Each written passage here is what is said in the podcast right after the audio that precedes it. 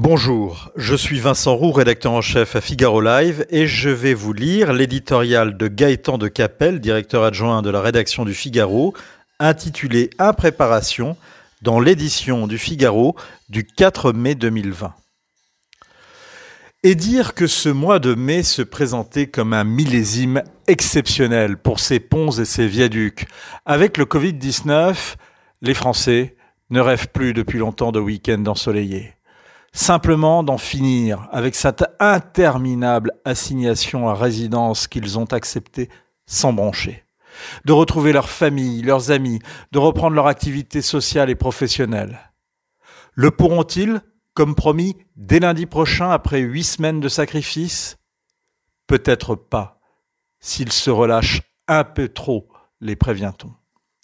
Le gouvernement a décidé de prendre toutes les assurances, ce qui se conçoit, avant de rouvrir les portes et les fenêtres de la Maison France.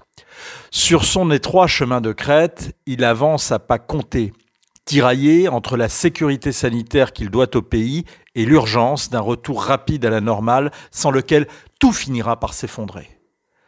Cruel dilemme, face auquel il n'existe pas, reconnaissons-le, de recette miracle. Mieux vaut, dans ces circonstances exceptionnelles, se trouver dans le fauteuil commode de l'opposition ou du commentateur que dans celui qui décide. Une chose est sûre, personne n'accepterait un redémarrage en force de l'épidémie avec son lot de drames, parce que l'on aurait desserré l'étau prématurément. La grande complexité de la situation n'exonère pas le gouvernement de ses responsabilités, celle d'une parole désordonnée, parfois contradictoire, qui se part d'autoritarisme pour être entendue. Aux Français, que l'on n'imaginait pas si disciplinés, on inflige une forme d'infantilisation qu'ils ne supporteront peut-être pas longtemps.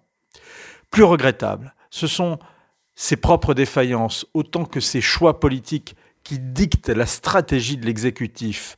Mauvaise gestion de l'approvisionnement en masques et en tests, absence de techniques de traçage, cafarnaum de l'école et des transports.